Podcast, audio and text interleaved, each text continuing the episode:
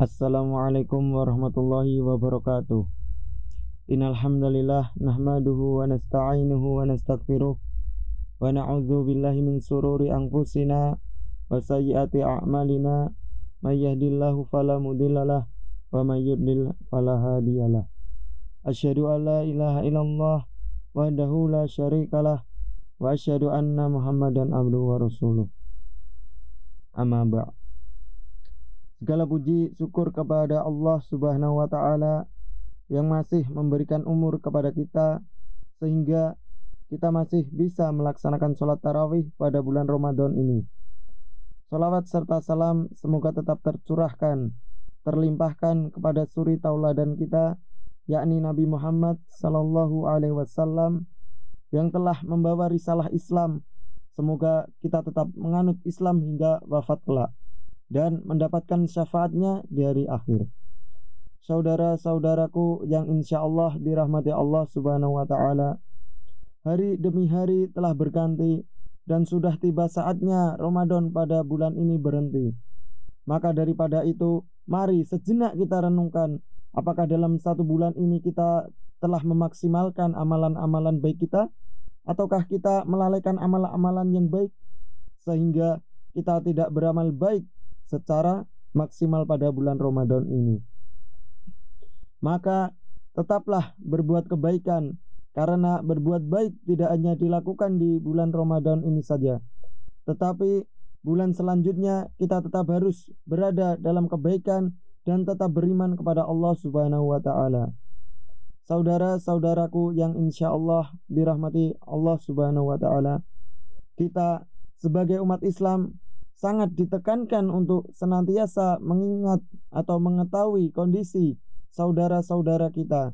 Apakah mereka bahagia ataukah mereka sengsara? Maka demikian inilah Allah Subhanahu wa taala mewajibkan kepada umat Islam untuk membayar zakat.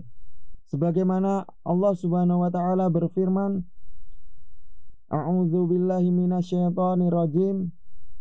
Wa aqimus sholata wa atuz zakata wa ma tuqaddimu li anfusikum min khairin tajidu indallah innallaha bima ta'maluna basair artinya dan dirikanlah salat salat dan tunaikanlah zakat dan kebaikan apa saja yang kamu usahakan bagi dirimu tentu kamu akan mendapat pahala kamu akan mendapat pahalanya pada sisi Allah Sesungguhnya Allah Maha melihat apa-apa yang kamu kerjakan. Al-Baqarah ayat 110. Saudara-saudaraku yang insya Allah dirahmati Allah Subhanahu wa Ta'ala, di dalam ayat tersebut Allah Subhanahu wa Ta'ala memerintahkan kita untuk sholat, dan kata perintah itu menuntut adanya sebuah kewajiban. Kemudian, di samping perintah untuk sholat, Allah Subhanahu wa taala juga memerintahkan kita untuk menunaikan zakat dan perlu diingat lagi bahwa kata perintah itu menuntut adanya sebuah kewajiban. Sebagaimana hadis yang disampaikan oleh Ibnu Umar radhiyallahu anhuma an Ibni Umar radhiyallahu anhuma qala farada Rasulullah sallallahu alaihi wasallam zakat al-fitri so'an min tamrin au so'an min sa'irin alal abdi wal hurri wal zakari wal untha was sagiri wal kabiri minal muslimin. Wa amara biha an tu'diya qabla khurujin nasi ila shalah Artinya dari Ibnu Umar radhiyallahu anhuma berkata Rasulullah shallallahu alaihi wasallam mewajibkan zakat fitrah satu sok kurma atau satu sok gandum baik budak, orang merdeka laki-laki, perempuan, anak kecil, orang dewasa, dan orang dewasa dari kaum muslimin. Beliau memerintahkan untuk menunaikan zakat fitrah sebelum keluarnya manusia untuk sholat idul fitri. Hadis riwayat Bukhari. Zakat di bulan Ramadan ini yang disebut dengan zakat fitrah. Zakat di bulan Ramadan inilah yang disebut dengan zakat fitrah saudara-saudaraku yang insya Allah dirahmati Allah Subhanahu wa Ta'ala. mungkin kita sering mendengar kata zakat tetapi kita mungkin belum mengetahui definisinya. Zakat bisa berarti mensucikan, membersihkan, berkembang ataupun tumbuh. Sedangkan fitri berarti berbuka, yaitu di mana umat Islam sudah usai dari menjalankan puasa Ramadan. Tetapi ada pula yang memaknainya dengan kata fitrah yaitu berkenaan dengan mensucikan hati. Sedangkan kata fitrah ataupun sedangkan zakat fitrah adalah zakat yang wajib dikeluarkan untuk membersihkan harta di bulan Ramadan. Maka dengan zakat inilah kita berupaya untuk membersihkan harta kita. Maksudnya yaitu kita berusaha mengeluarkan jeratan-jeratan saudara kita yang sedang kesusahan. Janganlah kita bahagia di atas penderitaan saudara-saudara kita yang membutuhkan sesuap nasi untuk dimakan hari esok. Mari kita segera menunaikan zakat fitrah sebelum berakhirnya waktu pembayaran zakat. Dan apabila melebihi batas waktu yang ditentukan, maka tidaklah disebut dengan zakat, melainkan disebut dengan sodakoh. Perlu diketahui bahwa zakat merupakan bagian dari rukun Islam. Sebagaimana Rasulullah Shallallahu Alaihi Wasallam bersabda, Al-Islamu ala khamsin syahadah an la ilaha illallah wa anna muhammadan rasulullah wa iqamis shalah wa ita'iz zakah wal hajju wa saumi ramadana Islam dibangun di atas lima perkara bersaksi bahwa tidak ada ilah sesembahan yang berhak disembah melainkan Allah dan Muhammad adalah utusannya.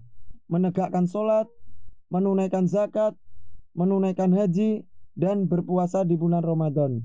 Hadis riwayat Bukhari nomor 8 dan hadis riwayat Muslim nomor 16. Saudara-saudaraku yang insya Allah dirahmati Allah subhanahu wa ta'ala Hendaklah tatkala kita bisa membuat kenyang perut kita dalam malam takbir hingga tiba hari raya Idul Fitri, sedangkan di kala itu kita masih mempunyai kelebihan harta atau makanan pokok, maka di situlah kewajiban kita untuk menunaikan zakat fitri.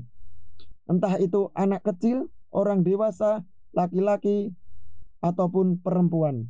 Lantas, berapakah kadar yang harus dikeluarkan untuk membayar zakat fitri itu? Saudara-saudaraku yang insya Allah dirahmati Allah Subhanahu wa Ta'ala, Takaran dalam membayar zakat fitrah adalah satu sok. Akan tetapi karena di negeri kita makanan pokoknya beras, maka kita membayar zakat dengan beras. Bisa dengan beras. Dan jika dikonversikan satu sok sekitar dengan beras dua setengah kilogram kadar membayar zakat ini. Saudara-saudaraku yang insya Allah dirahmati Allah Subhanahu wa Ta'ala, Ingatlah kondisi saudara-saudara kita supaya terenyuh hati kita dan ringan bagi kita untuk mengeluarkan harta kita untuk zakat. Ingatlah juga bahwa ancaman orang-orang yang enggan membayar zakat itu sungguh pedih.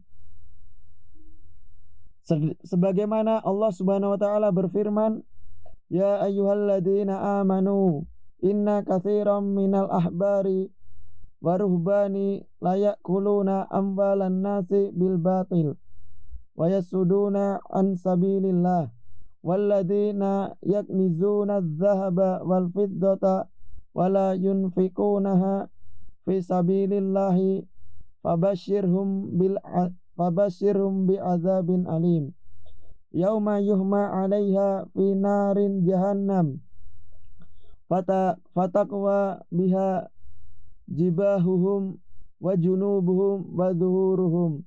Hada ma kanazzuhum hada ma kanazzahum li anfusikum fadhuqu ma kuntum taknizun artinya hai orang-orang yang beriman sesungguhnya sebagian besar dari orang-orang alim Yahudi dan rohib-rohib Nasrani benar-benar memakan harta orang dengan jalan batil dan mereka menghalangi manusia dari jalan Allah dan orang-orang yang menyimpan emas dan perak dan tidak menaf menafkahkannya pada jalan Allah, maka beritahukanlah kepada mereka bahwa mereka akan mendapatkan siksa yang pedih. Pada hari dipanaskan emas perak itu dalam neraka jahanam, lalu dibakar dengannya dahi mereka, lambung dan punggung mereka, lalu dikatakan kepada mereka, inilah harta bendamu yang kamu simpan untuk dirimu sendiri, maka rasakanlah sekarang akibat dari apa yang kamu simpan itu. At-Taubah ayat 34 sampai 35. Saudara-saudaraku yang insya Allah dirahmati Allah Subhanahu wa taala.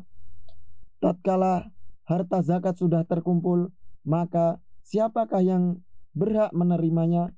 Mengenai siapa saja yang berhak menerimanya? Allah Subhanahu wa taala berfirman, "Innamas lil fuqara'i wal masakini wal amilina 'alaiha wal muallafati qulubuhum wa fir riqabil wa fir riqabi wal gharimin wa fi sabilillahi wa banis sabil. Faridatum faridatam minallah. Wallahu alimun hakim. Artinya sesungguhnya zakat-zakat itu hanyalah untuk orang-orang fakir orang-orang miskin pengurus-pengurus zakat para mualaf yang dibujuk hatinya untuk memerdekakan budak, orang-orang yang berhutang untuk jalan Allah dan untuk mereka yang sedang dalam perjalanan sebagai suatu ketetapan yang diwajibkan Allah dan Allah Maha mengetahui lagi Maha bijaksana. At-Taubah ayat 60. Saudara-saudaraku yang insya Allah dirahmati Allah Subhanahu wa taala, apabila umat Islam ini membayar zakat, maka banyak hikmah yang bisa kita ambil baik hikmah untuk diri pribadi, orang lain dan lingkungan dan di antara hikmah tersebut yaitu menumbuhkan kasih sayang terhadap orang-orang fakir. Upaya untuk mencegah seseorang meminta-meminta di hari raya Idul Fitri. Membuat senang orang-orang yang dizakati untuk membersihkan perkataan kotor dan sisa-sisa untuk membersihkan perkataan kotor dan sia-sia selama bulan Ramadan. Demikian kultum pada malam hari ini yang dapat kami sampaikan. Apabila ada salah kata ataupun tingkah laku, kami mohon maaf yang sebesar-besarnya. Semoga kita masih dipertemukan di lain waktu. Wallahu a'lam. Assalamualaikum warahmatullahi wabarakatuh.